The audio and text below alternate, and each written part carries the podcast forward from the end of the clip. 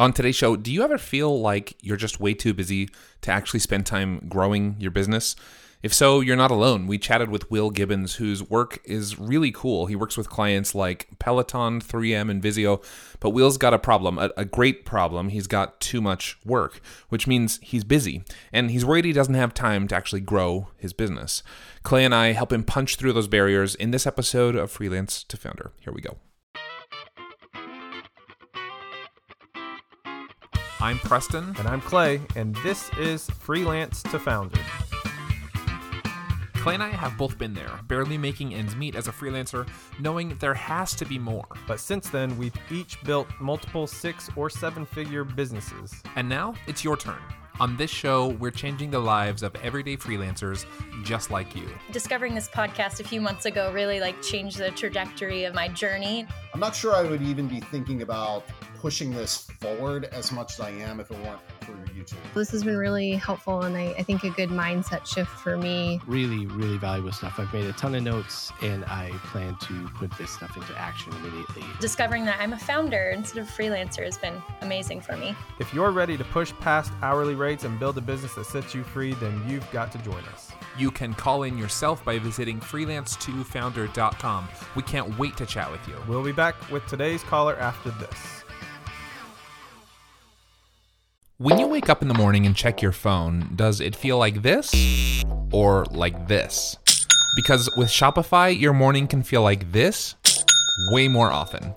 That's the sound of a sale being made on your new Shopify store. And while client payments may require weeks or months of work, you can start generating a semi passive income to grow your business by setting up a Shopify store all of your own.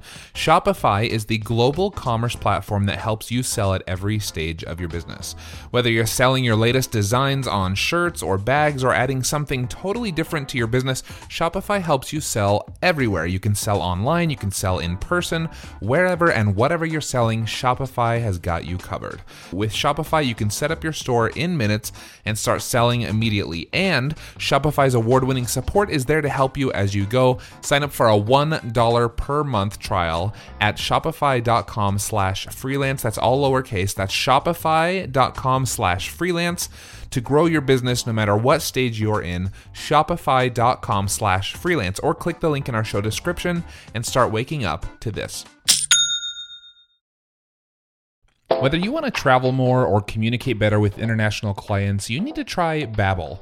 I've used Babbel's courses and you can do the same in order to learn real-life conversation skills in a different language. Order food, ask for directions, or speak to clients without having to use translation apps. Right now get 60% off your Babbel subscription. This is only for our listeners at babbel.com slash freelance. That's 60% off at babbel.com slash freelance, spelled B-A-B-B-E-L dot com slash freelance rules and restrictions apply. Okay, we are excited to be uh, back on the air today here with our friend Will Gibbons. Thanks for joining us, Will. Yeah, thanks for uh, allowing me to be here. Yeah, absolutely. And as always, joining us on the air today is Clay Mosley from Dripify at getdripify.com. Hey, Clay, how you doing? Hey, how's it going? Good, man. Uh, I'm pumped to, to chat with you guys today because right before we pushed record, Will actually said, uh, you know, when I signed up a month ago for this coaching call, some things have changed, and now I want to talk about scaling because I'm just getting basically, or I'm reading between the lines that basically he's getting a lot of inbound leads. So that's a great problem to have, and I think it'll make for a great conversation today.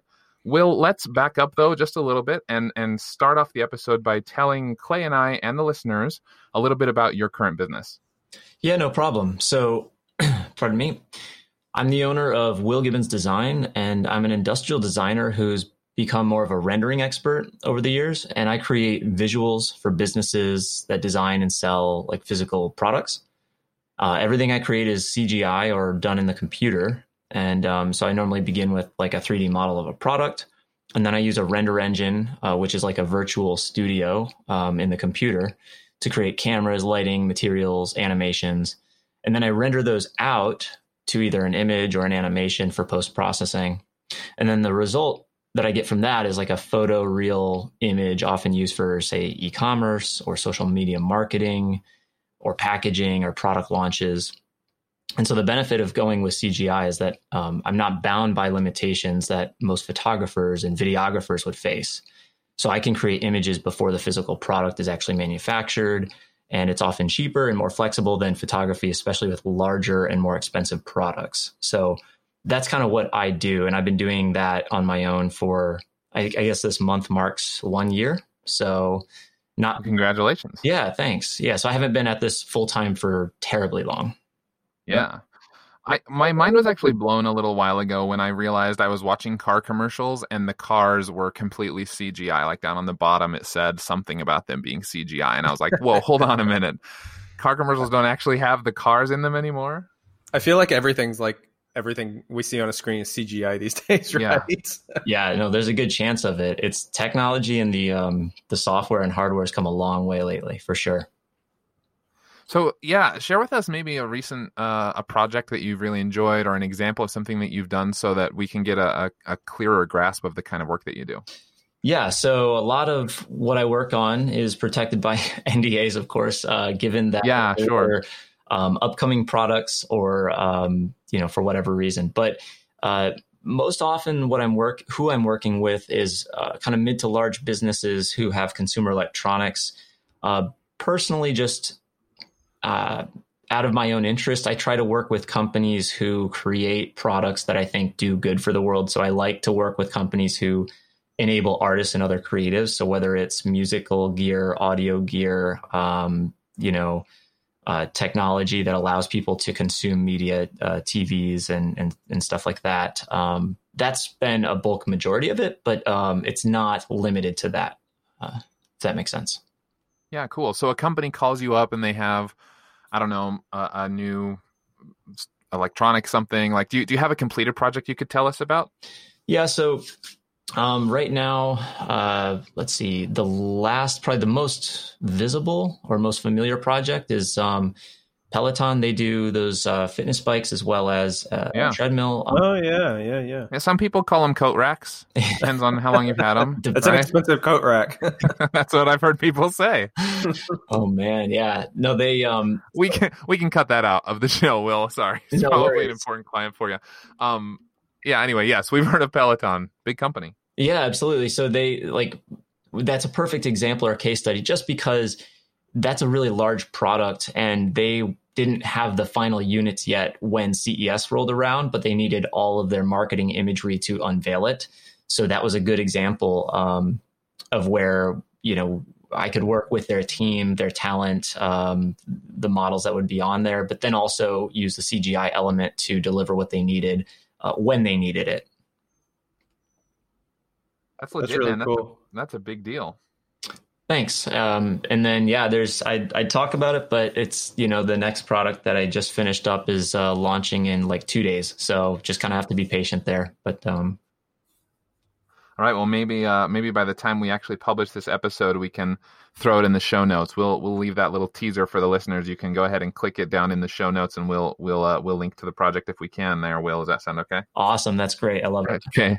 Cool. So so you used to work at a company that trained people to use the software you use. Is that right? Did I understand that right? Yeah, so I've got kind of a winding journey, but the short version of it is uh, one of the software that I used as an industrial designer to actually design products does this rendering, which is all I focus on now. So I became familiar with that through my school uh, when I went to school for product design, but then later I was hired uh, by the company that makes that software simply because I was creating free YouTube tutorials and they thought I taught it better than um, Oh, nice. than the resources they had available. So they hired me to do that uh, on train or sorry on site training in a formal capacity, and that way I would be sent to their customers around the world and work with design teams. So I did that for three years, and that's how I became so fluent with the software.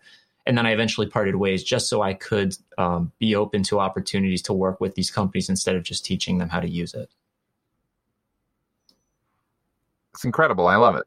And now you've been doing that for a year. Uh, it sounds like you have some really great clients already. And my guess is when you have clients of that caliber, then they also send you other clients of similar caliber. So it sounds like things are chugging along well.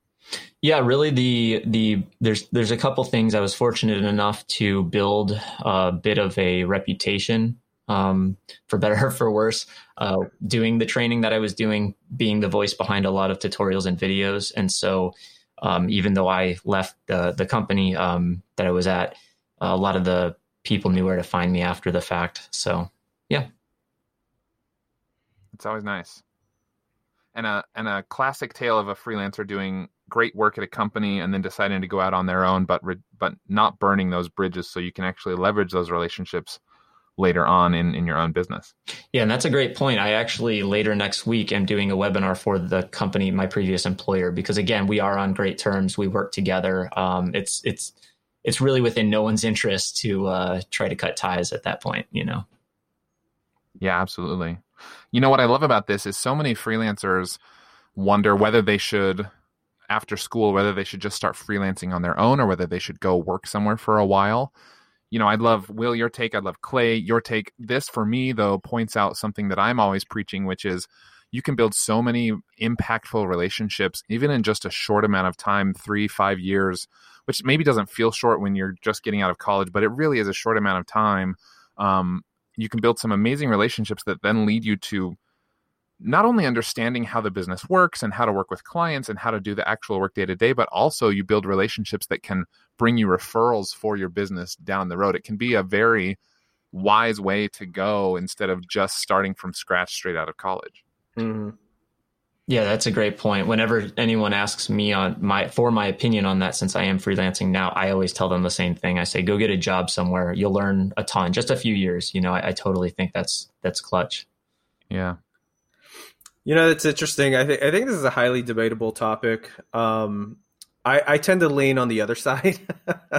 I, I I do agree. I do agree that uh, if you don't have, if you're very, if your skills are very elementary, um, I think it's I think it's crucial to go and work for someone and and and learn those skills. Um, I think I think what to me for me is and the reason I'm saying this is because when I first started as a freelancer, my my design skills they just sucked, and I will be straight up about that. uh, and and the first website I ever built, it's still out there. I'm not ever going to share what it is, but it's still there. And I, I sometimes I look at it and I cringe, and I'm like, oh my gosh, I can't believe I I built this. However, I will say this though, there no matter what no matter what uh, level skill set you you're at, because there's always going to be somebody that's better than you. Um, there's the other side of the coin is there's always going to be somebody that's worse than you and needs your skills to make something happen. And so, you know, at that time, it, it just reminds me of the fact that that client still needed to hire somebody like me, and the product that I produced was satisfactory to them. And so I think like no matter what level you are with your skill set, I think there's still a market out there for it. Um and but so like going to that question, I think it all depends on whether or not you can sell it. That that's my thing. Yeah, but but you're all about Clay. You're all about like the warm leads, warming up a lead. Like imagine, you know, you you go work somewhere for three or five years and you build relationships with people at companies like Peloton, and then you leave there and they know that you're amazing at the work that you do because you've been working with them for three years. I mean, I don't know if that's how that happened, Will, obviously, but but like I, you know, I've seen that happen in my own work. I've seen it happen with other freelancers. There's like no better way, or no, maybe not better way. There's perhaps no easier way to Mm-hmm. all of a sudden build a, a network of potential clients than by kind of mooching off of an employer for a few years uh, to to build that Rolodex. I don't know. It, maybe maybe it's not worth the, the sacrifice. I don't think there's a wrong. I don't think there's a wrong decision here, in my Yeah. opinion. I, I think there's pros and cons to both sides. Um, it's just, uh, I think the question is, do you want to develop relationships on uh, with your brand, but you're you're going to be struggling? I think at the beginning for sure. Um, or do you want to develop relationships on somebody else's dime? Um, you know, while while you're you know basically getting paid a, a salary or or uh, yeah, you know you know what I'm saying you know what I'm saying it's like yeah, I, I think there's pros and cons. I don't think there's a right yeah, definitely. Because then way. you also run the risk of like of you know you leave and they stick with the company instead of Yeah, instead there's of always that, right? hiring you, right? So there there are definitely pros and cons to each side. Well, and I, But I think I think go ahead, Will. the main thing that uh, both are valid. I think it really personality wise is huge. I know as a designer myself and a lot of my peers, the technical creation of the work that that they're employed to do is not the challenge. The challenge is um, personal relationships, communication, being charismatic, learning how to interact with people, how to sell something, how to have the confidence, and all of that for me was learned uh, on the job because I was the face of a company and I would go out to work with, you know, companies, whether it was, you know, Tesla, Nissan, uh, I don't know, Mhm. Apple, whoever, big companies like that, Dell, whatever, um, that had a lot of clout. So I, at first I would go there being uh, a bit intimidated, but then I had to remember that I was there because I was an expert at something and they were hiring me. So it didn't matter that people who I was teaching had been in the industry far longer than I had. It's that I had, like you said, some valuable information that they could still learn from. And so by repetition of that, that built the confidence that I could then later go out on my own and, and use. And the other thing was, like you said, taking advantage of that time. I was just as active on social media for those three years that I was employed with that company than I as I am now. In fact, probably more so. I just kept building, building, building, and letting people know what I was doing constantly, and that is kind of what helped make that um, decision to leave a lot easier. It's a very good point. Yeah, I like that. It's um, you know, I I, I think I think uh, you mentioned a, a lot of good points, like just having the personality, the like how much risk are you willing to take, um, knowing the business side of things, and so. Um, I, I'd like to add on to that. Like, I actually think the the, the perfect answer is uh, uh, is to go go work for somebody um, as your quote unquote day job, but at night maybe you're developing something on the side uh, and you're generating the revenue, and then as your side gig, you know, generates enough revenue to replace or almost replace your, your what pay you're getting from your day job. In addition to that, you're also developing skills. Um, I think that's probably the perfect point to to leave your your day job and go freelance. Yeah, I can get on board with that. I mean, far too often we see people who want to freelance, they get a job for the interim and then they're just stuck there or they end Mhm. up climbing the ladder or the golden handcuffs or whatever analogy you want to use, they they just end up stuck. It it is a it is a fine balance for sure. It's a lot of work too, right? You're almost Oh, working yeah. two you're you're working two jobs and I think the problem is that uh, from a lot of people that I I talk to is uh, just straight up they're they're lazy to do the the side job, Mhm. the side gig. And so, you know, I don't know. yeah, so many people want the results, but they don't want to put in the effort. Mm-hmm. Yeah. Yeah, 100%. Will, I want to chat a little bit about where you're at currently with your business then. It sounds like business has been good. You're getting a fair amount of inbound leads. You're obviously working with some brands that are familiar, recognizable, have good budgets. Uh, what uh, what is it that's maybe keeping you well, let me let me rewind. Our listeners know that when we send a questionnaire to people who want to jump on a call, that we ask where you currently are on the freelancer to founder scale. And you said, Will, that you are currently a one. You're completely a freelancer. You do all the work, you find all the clients, you bill the clients, you run the business, and you do the creative work. You do it all. Uh, and and that you would like to in the next six to twelve months get to be more like a seven, where you're running a business, you have a few systems in place. Maybe you're still doing some of the creative work and working on some of the projects, but you're really starting to manage a business a little bit more. I'd like to take a quick break here uh, for just a couple minutes from our sponsors, and then I want to hear from you, Will, why you gave yourself that rating and how we can help you make that journey from one to seven. So we'll be right back in just a second. Have you ever noticed that many of the problems people call in with on this show can be solved by hiring someone? Sometimes you need a full fledged team, other times, maybe just a simple assistant or an expert in something you're not great at. Whatever your reason for hiring, we recommend you take a look at LinkedIn jobs. LinkedIn isn't just another job board. As you may know already, LinkedIn has a vast network of more than a billion professionals, which makes it the best place to hire. It gives you access to professionals you can't find anywhere else. And LinkedIn Jobs makes the process of finding the perfect teammate easy and intuitive. Hiring is always easy when you have access to so many quality candidates. So easy, in fact, that 86% of small businesses get a qualified candidate within 24 hours when using LinkedIn Jobs. I've used it myself, and it was so simple. In fact, I've made multiple hires using LinkedIn Jobs. And did I mention, by the way, it's free to business owners like me and you. Post your job for free at linkedin.com slash freelance. That's linkedin.com slash freelance to post your job for free or click the link in our show description. Terms and conditions apply. You know, working from home is mostly great, but there are some days when I realize I haven't left my house or even my chair like all day. Have you been there? Getting outside to exercise or making a trip to the gym are just harder now that my office is just a flight of stairs away. If you're stuck in the same rut as me, then you should try Hydrow. That's H Y D R O W. With the Hydrow rower and 20 minutes a day, getting a full body workout is so much easier. Hydrow can work up to 86% of your muscles in just 20 minutes for an insane effective home workout. That's because Hydrow pairs the effectiveness of rowing with the power of technology to connect you with over 5,000 video trainings, classes, and workouts. And get ready to get out from behind your home desk because after a few months of daily rowing with Hydrow, your partner is going to want to take you out for a night on the town to show you off. This spring, join the growing rowing community at Hydrow. Head over to hydrow.com and use code FREELANCE to save up to $400 off your Hydrow. That's H Y D R O W.com and promo code freelance to save $400. Hydrow.com, promo code freelance, or just click the link in our show description.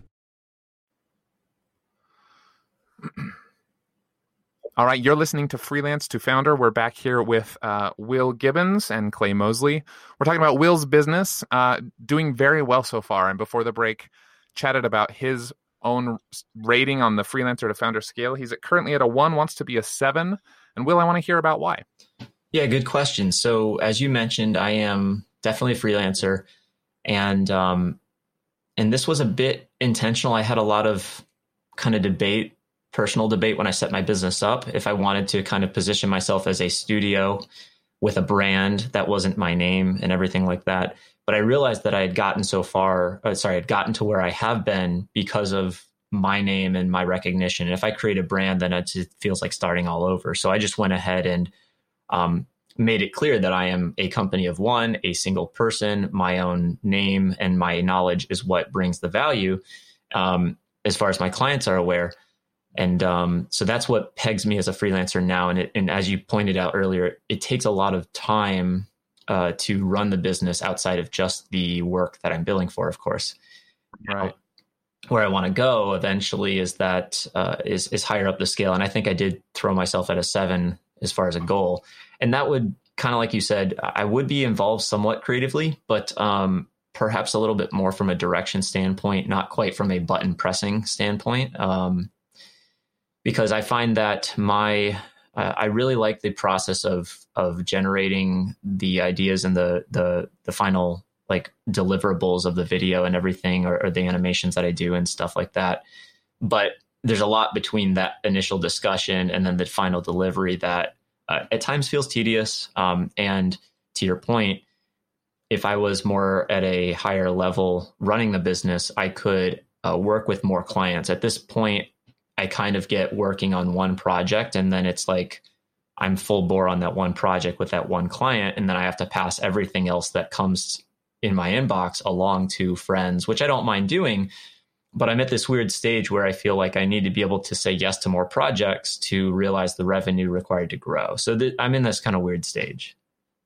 Yeah, and, and you know, you might call it a weird stage. I, I, I would love to hear Clay's thoughts, but it sounds like you're actually in the perfect position. If you already have friends that you're handing off projects to, and if you're saying no to projects, you can, you know, we talked about this in a previous episode about raising your rates. You can just charge more if you're turning down projects, or you could start to build a team, even if it's subcontractors at first, you could start to build a team and processes around handing off projects instead of just handing them off. Instead, you know, you could retain that client relationship subcontract sub, excuse me subcontract that my goodness subcontract it out to uh, a friend and then you know maybe collect a, a portion of the profits and maintain that client relationship. I don't know. Clay what thoughts do you have man? Uh, yeah, I think you're spot on. Um, I, we've talked about in previous episodes about raising the fee because because uh, like if you are turning down projects right now, like inbound projects, and you're having that consistent problem, then Preston I would both agree that your fee is probably not high enough. Um, I, I your fee needs to be uh, well, actually, let me, before I go into that, where do you think your fee is on a scale of one to ten compared to the industry? Like from one being the least expensive, ten being the most expensive. Yeah, um, that's a good question. Uh, I, I would probably say it would be somewhere at.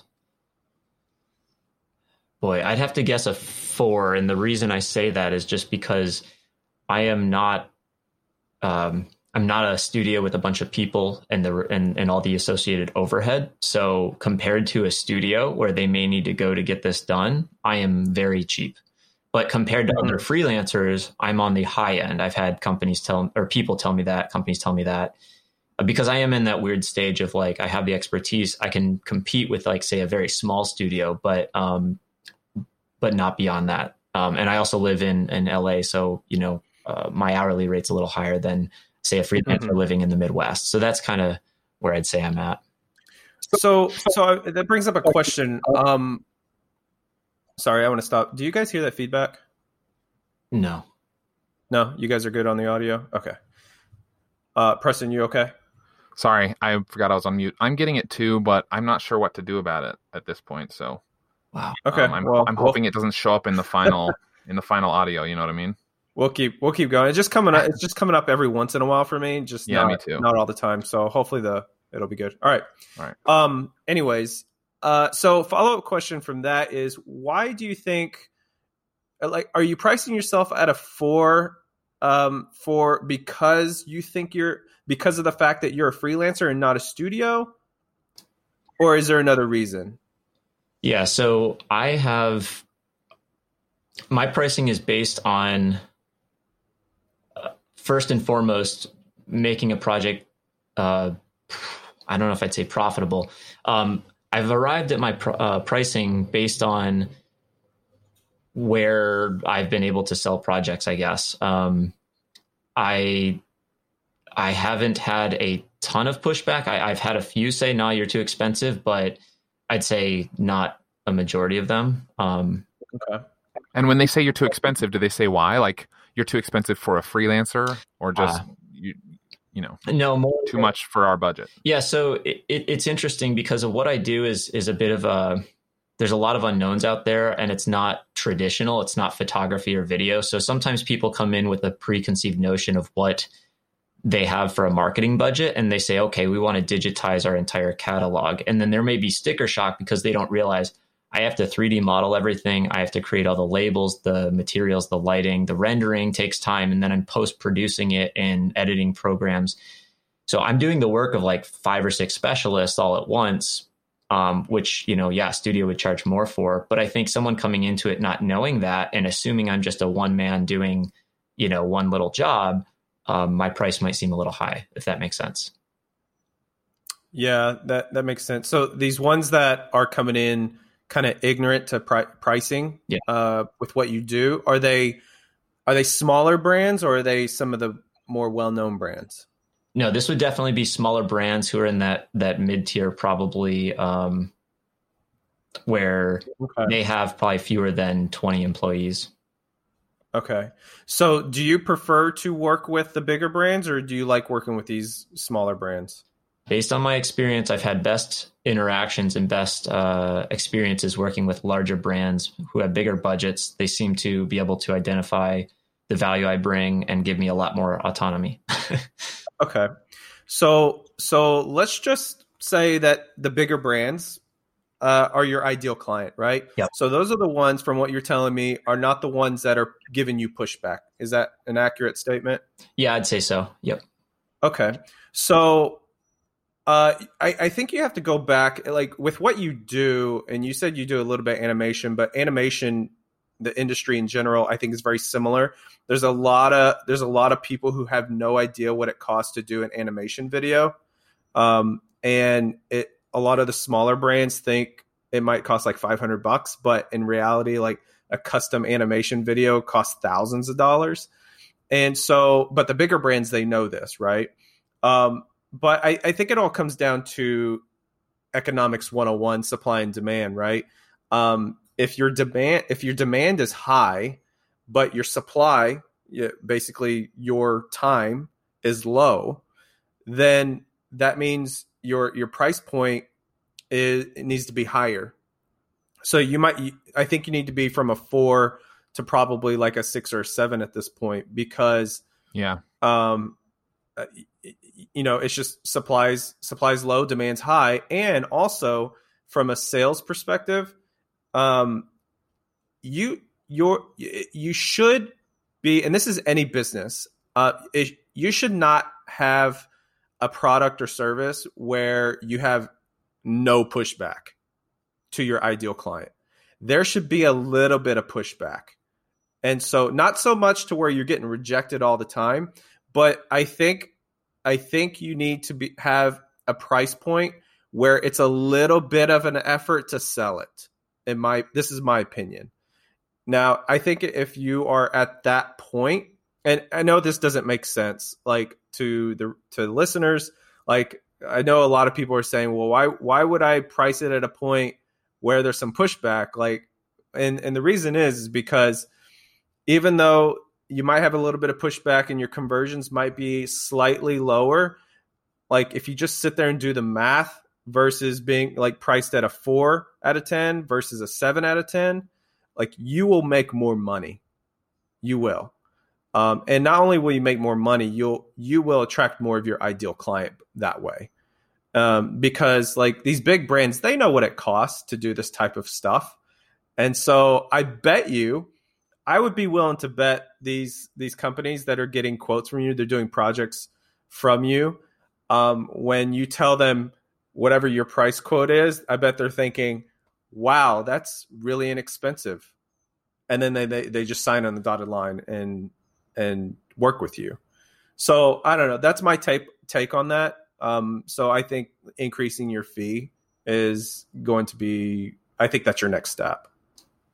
Yeah, that makes it you yeah, that makes total sense. I mean, I think the and I agree. I mean, I, I think the reason I think I realized that fairly recently when I I saw okay, the average time I'm on a project and I've actually been getting into doing animation almost exclusively now because it's become people keep asking for it and I keep creating it and um and they're the most time consuming. And so if I'm on a project for 6 to 8 weeks, I could conceivably fill my calendar with six to eight week projects. But based on what I'm charging, I would just be hitting my like revenue goals. Um, and I'd obviously like to be able to do that without being booked 24 hours, you know, 365 type. Mm-hmm. Yeah, it's it sounds to me like maybe the the problem that you brought up at the beginning of, of the show and maybe even before we pushed record so we'll summarize here but the that problem is goes hand in hand with this pricing issue. And from what i understand it's you uh, you want to be able to charge more potentially. You want to be able to scale. And what i what i'm hearing is you don't necessarily feel like you can charge more because uh, you're not an agency. You know i heard i heard words from you like I don't have the kind of overhead or the kind of mm-hmm. you know personnel costs associated with my projects. I I'm the only one that does them. Like I heard a lot of that kind of talking.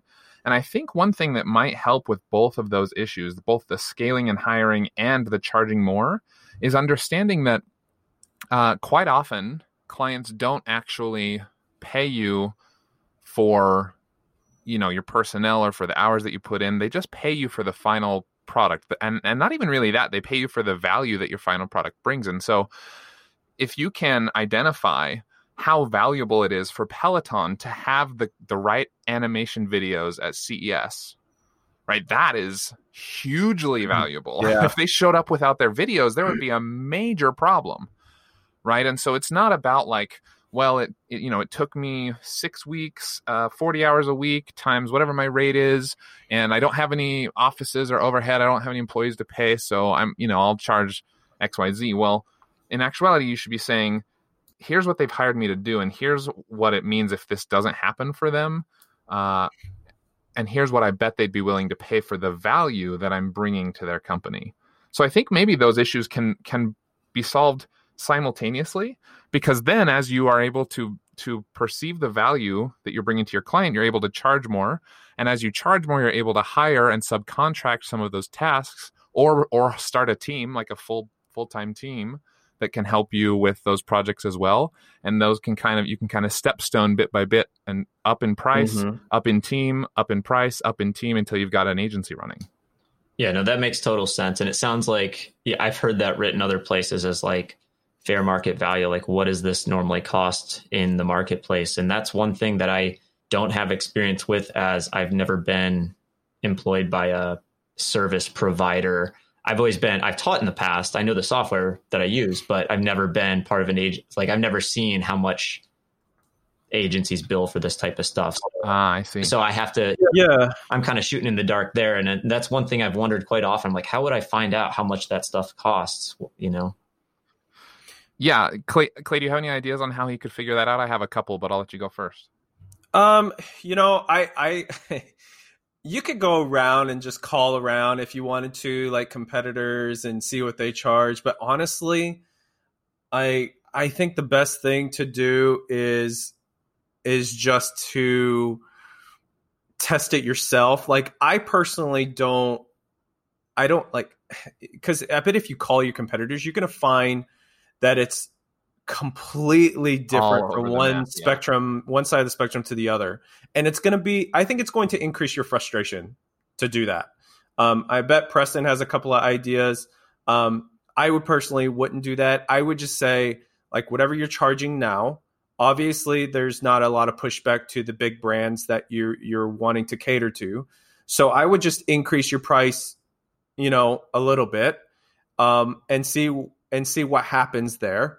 I, and I would I would continually continuously increasing the price until you get a tiny bit of pushback, um, where you're not winning 100% of the proposals that you're getting. Um, I think that that's kind of the price point. Just going from the the point that I was talking about before. I, my opinion, that's the best way to do it. Um, and so I Yeah, don't know. Press, I- I have- you might have a couple of ideas there.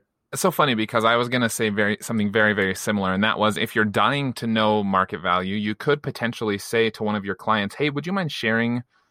You know, we're looking at growing. That'll help you. We want to service you better. We're trying to figure out our pricing structure. Could you send me the bids that you got from the other companies on this project that we did together? If you have a good relationship with a client, you could potentially do that. But I was actually going to say the exact same thing Clay said, which is that yeah that that that is almost as unimportant to me at least as how much it costs you on an hourly basis and some of these other outside factors again for me it comes back to the value that you're bringing the client. And you don't know what that value truly is until you test it and you go up a little bit. I'm, I'm the same way. I've done i've done it the exact same way.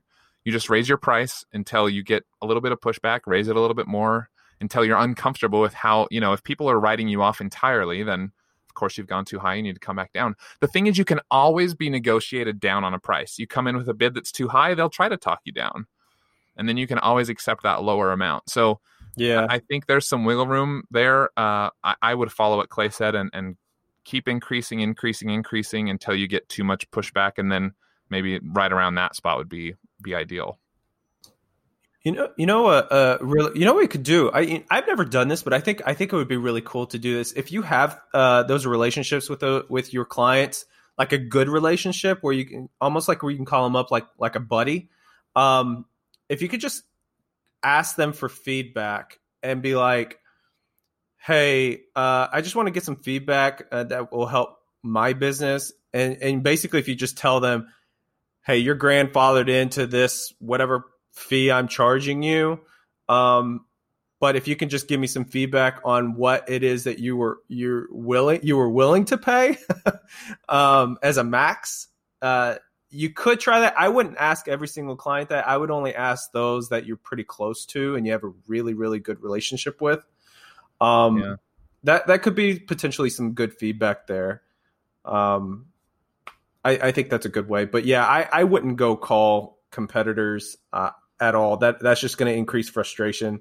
Um, plus, also, uh, I I would also because you had mentioned too, like you're in LA, so you charge uh you charge higher fees. Like I would I would get out of that mindset because honestly, I think whatever if you're as good as what you say you are, um, if since you're working with these bigger brands, you, it sounds like you are. I think you could charge the same price even if you were living in the Midwest. Yeah, no, that that Honestly. that totally makes sense. Yep. Um, I think in the past, the reason that came to mind is like in the past, if someone's reached out and they said like, if they've asked me to do something that you know is like really tedious but not a huge project, and and basically I had already turned them down, saying like, ah, it's not a fit for my time. Um, and then I think the advice they I gave them was if if they're on a tight budget, they could look and in somewhere other than New York, L.A., Chicago, San Mhm. Francisco, uh, you know, places where their freelancers located there. I said just as a tip are likely going to be more pricey.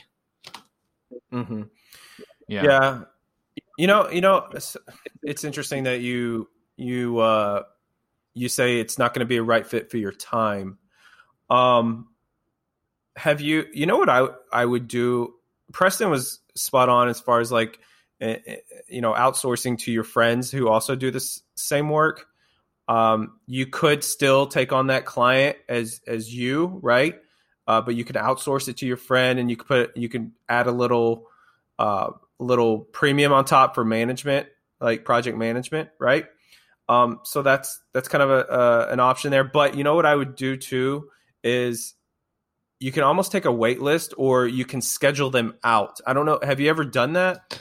Good question. So the one one of the challenges that with that is the short answer is no. I haven't put anyone on a wait list um, because, uh, and I don't want to make assumptions here, but I know in say the graphic design world, most people can wait to get a new website. Generally speaking, they can put them on a wait list. In my case, it's almost always tied to a product launch, and then they and they always come to me like, "We need it in two weeks. We need it in six weeks. We need it in eight weeks." It's always a hard so that's so I've gotten in the habit of building a list that I I stay in touch with, and I say, hey, things are getting really busy. Uh, I'm starting to book out for the fall. Do you guys have any launches coming up? So I'm trying to get ahead of that a little bit.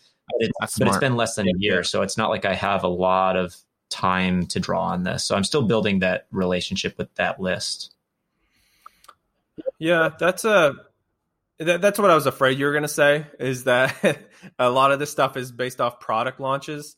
Um, are those product launches? uh, Whenever they say that, is is it with the bigger brands or the smaller ones? Yeah, usually the larger brands. I mean, usually the smaller brands. I think they kind of know they don't have as much leverage, and they're like, ah, just as soon as like the sooner is the better, you know, that type of thing. So there's, I I almost want to say I almost want to say that being a solo freelancer is probably not a feasible thing, a feasible model for your industry.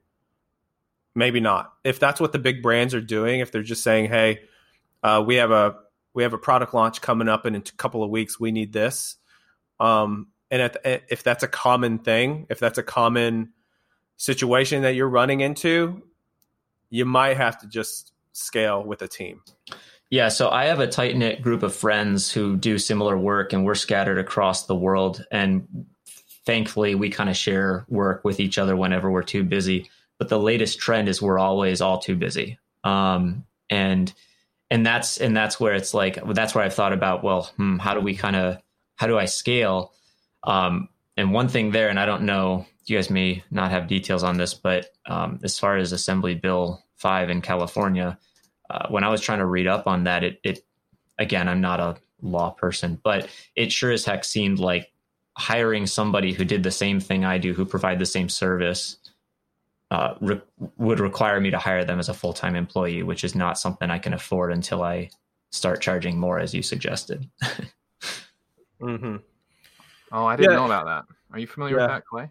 Uh, no, I didn't know that either. I mean, yeah, it could.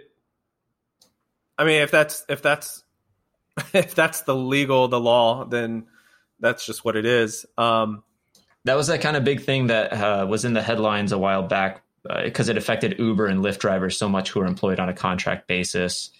In this case, um, it's something I can d- dig into with my, you know, professionals that I rely on to answer those types of questions. But it, but it is something that it, it seems like at this point it's either full time or not at all, and that's where I've been like, hmm, you know, do so yeah, So I think a couple of things there. Um, one, I would have a lawyer. I would check with a lawyer on that just to confirm it. Um, but let's just assume that, that that's true. Okay. I, I think there's a couple of things that you can try because with eh, we're talking about time here, right? Like your time is super finite. Um, so I would start thinking about uh, how you spend your time.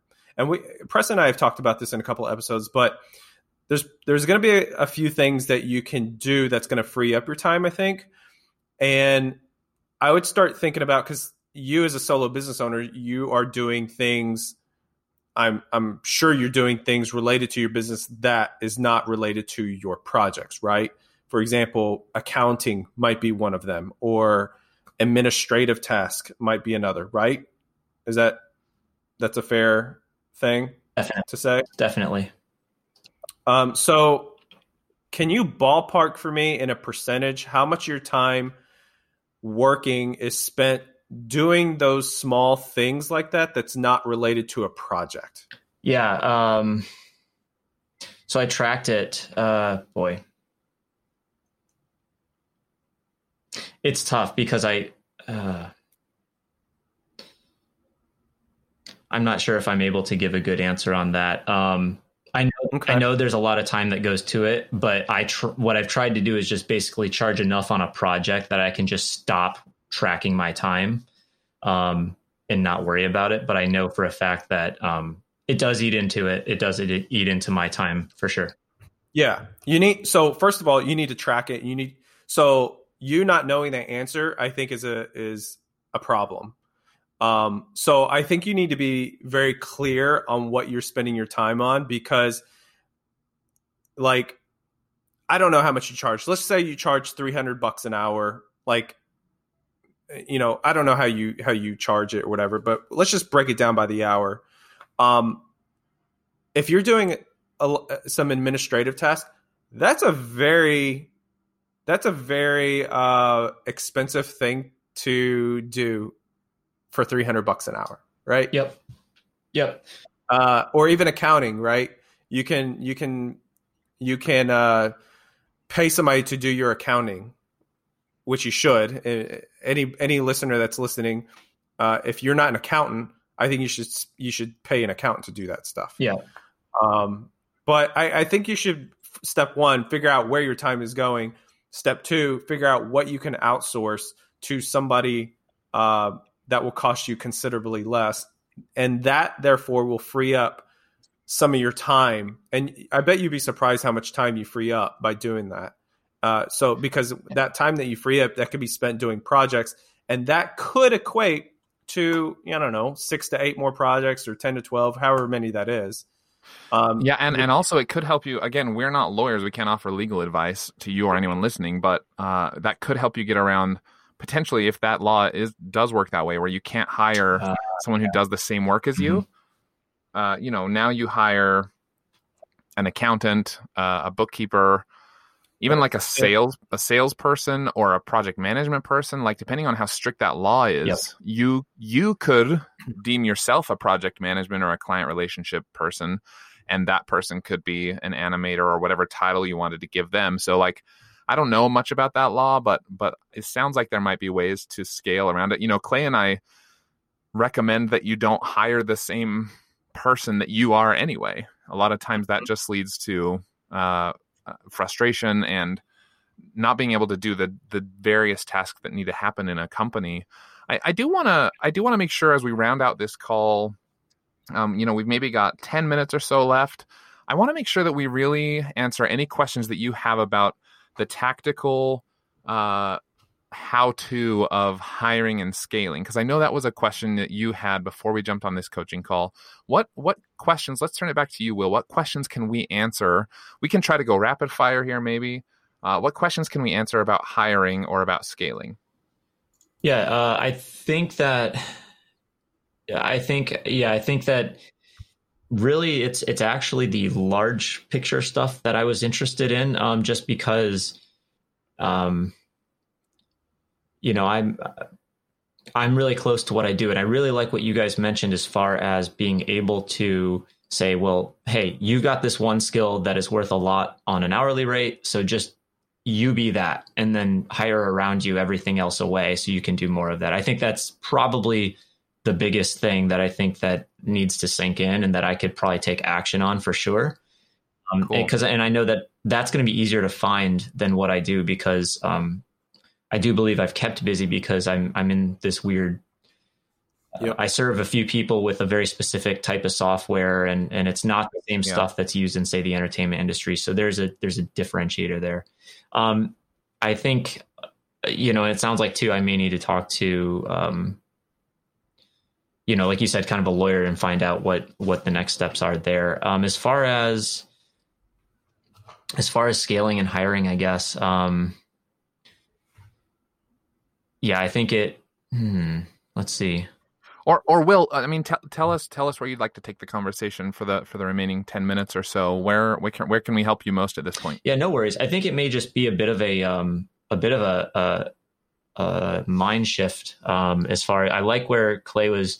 It seems like both of you offered good advice as far as project pricing. I think that that's the biggest thing I need to get over is is the confidence to push that a bit. Um, I do charge per project, not hourly, but on this very last Mhm. project I just wrapped up, um, I did track every single um, hour that, for the first time because I was curious. So this was. Uh, it sounds like I'm kind of figuring out what Clay said. Is you you really do need to know where your Mm. time's going, and with that, I think I came out just to under hundred dollars an hour, whereas my goal is closer to between 150 and three, like you said. So that shows that there's a lot of room there that I I either need to cut down what I'm doing in certain areas, hire away, like you said, or the project itself needs to become bigger. Yeah, I think this is a super tough thing to juggle because whenever whenever I, I we were talking about like tracking your time, I think it's good to track your time on an hourly basis as far as like what you can outsource to people. Um, but whenever it comes to pricing, uh, Preston would agree with this. You you have to get hour, out of that hourly mindset. Yeah, Um, and so, like, whenever you're increasing your pricing, um, it's uh, Preston talked about this earlier. It's it's value, but what you're selling is what the transformation, right? You're selling the transformation. It's not what they're getting. It's it's what what that it's what that video or that deliverable is going to do for them. you're selling you're selling like the wow moment at CES Yes. for Peloton. You're not you're not even selling an animation video, and yeah, you're not responsible for the whole presentation, but but it's part of that piece of value. You're selling that they get in all of the major news outlets and that they get you know a huge feature at the show and that everyone crowds around the booth and all of this stuff that that is way more valuable to them than an, than an actual animation. Yeah, a good example. You know, do you guys know uh, Beachbody P90X Yeah.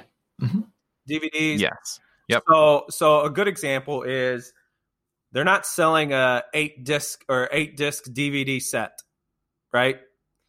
Uh, and un- unfortunately, this is what people. This is how people try to sell their services. They say, "Okay, you get an eight disc DVD set." What they're actually selling, what Beachbody is actually selling, is they're selling an eight disc DVD set that's a transformational uh, guide and and video set that will get them a much leaner body getting ready for the summer. They're selling the beach body. And actually Yeah. they're they're selling your friends all going, "Wow, you look great." Yes. Uh, yeah, that's a great point. And obviously, So they can sell the same thing. Like you want envy Yeah. across your competitors, and and and your you want lust in the eyes of your audience, all that stuff. Yeah. Yeah. hmm Yeah, in fact, I brought this up uh, maybe maybe last episode. I can't remember. There's this framework called the Jobs to Be Done framework, and it, it was um, sort of pioneered by this guy at Harvard uh, in the Harvard Business School, uh, Christensen, I think is his last name, and uh, and it talks all about like the real work that you're doing is not actually the job that needs done. So if someone comes into a hardware store, I shared this example last time they're not there to purchase a drill, even though they are looking to purchase a drill. What they're actually trying to purchase is a hole. What they need is a hole in something, you know, the wall or, or a piece of wood or something. So they go in to buy a drill, but they really need a hole. And so you have to almost like think down the line why, why, why. You ask why lots of times is what he recommends, right? And you get down to, okay, why do they need an animation video? Well, because they're going to be at CES. Well, but why do they need the animation video for CES? Well, uh, because all of the major news outlets are going to be there. Well, why does that matter? Oh, because they want to get a, a feature on on you know a hundred top tech outlets within 24 hours of unveiling their new product. Okay, why? Uh, because they estimate if they can do that, then they can make X dollars in sales. Okay, now we're getting to like a value that you can say if they're going to make seven million dollars, then how much is this animation actually worth? Yep. Yeah. You know, You know and what you, Yep. You know what a good activity is? A good activity is you you say how much how much are you making dollar wise in a monthly basis, right? Uh, let's say hypothetically you're making five thousand dollars a month, right? Um, and then the next step is uh, how much do you want to make? Okay, I want to make fifteen thousand dollars a month. Okay, the difference there is ten thousand dollars a month, right? So now you can ask yourself, what by not hiring or outsourcing these tasks, that is costing you ten thousand dollars a month. So I, I think that's a good exercise to kind of think about. hmm. yeah focusing almost on the uh is that opportunity cost more or less i mean Mm-hmm. Yes, exactly. yeah i totally get you there um more Yeah. more being on yeah because people are afraid of of losing what they have but they should be afraid of not being able to get what they could have uh, i guess um no Yeah, I exactly. like that Yeah, very well said. Yeah, businesses business owners should be making decisions based off where they want to be, not where they're currently at. uh, yeah Um, if if every business owner was making a making decisions based off where they currently are in their business, they are totally bottlenecking themselves. No, one well hundred percent. well put that makes sense Very well said.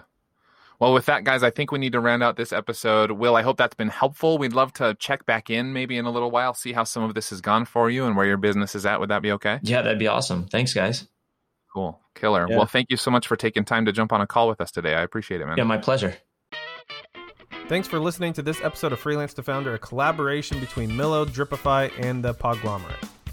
You can find links to my business, Millo, Clay's business, Dripify, and of course our podcasting partner, The Podglomerate, all in the description of this episode. Remember to call in for your own episode at freelancetofounder.com. A very special thank you to the members of the Millo and Podglomerate teams who work behind the scenes to make this production possible. To stream past episodes, visit freelancetofounder.com or search Freelance to Founder wherever you get your podcasts. And that's it for now. Until next time, see ya. We will see you guys on the next episode of Freelance to Founder.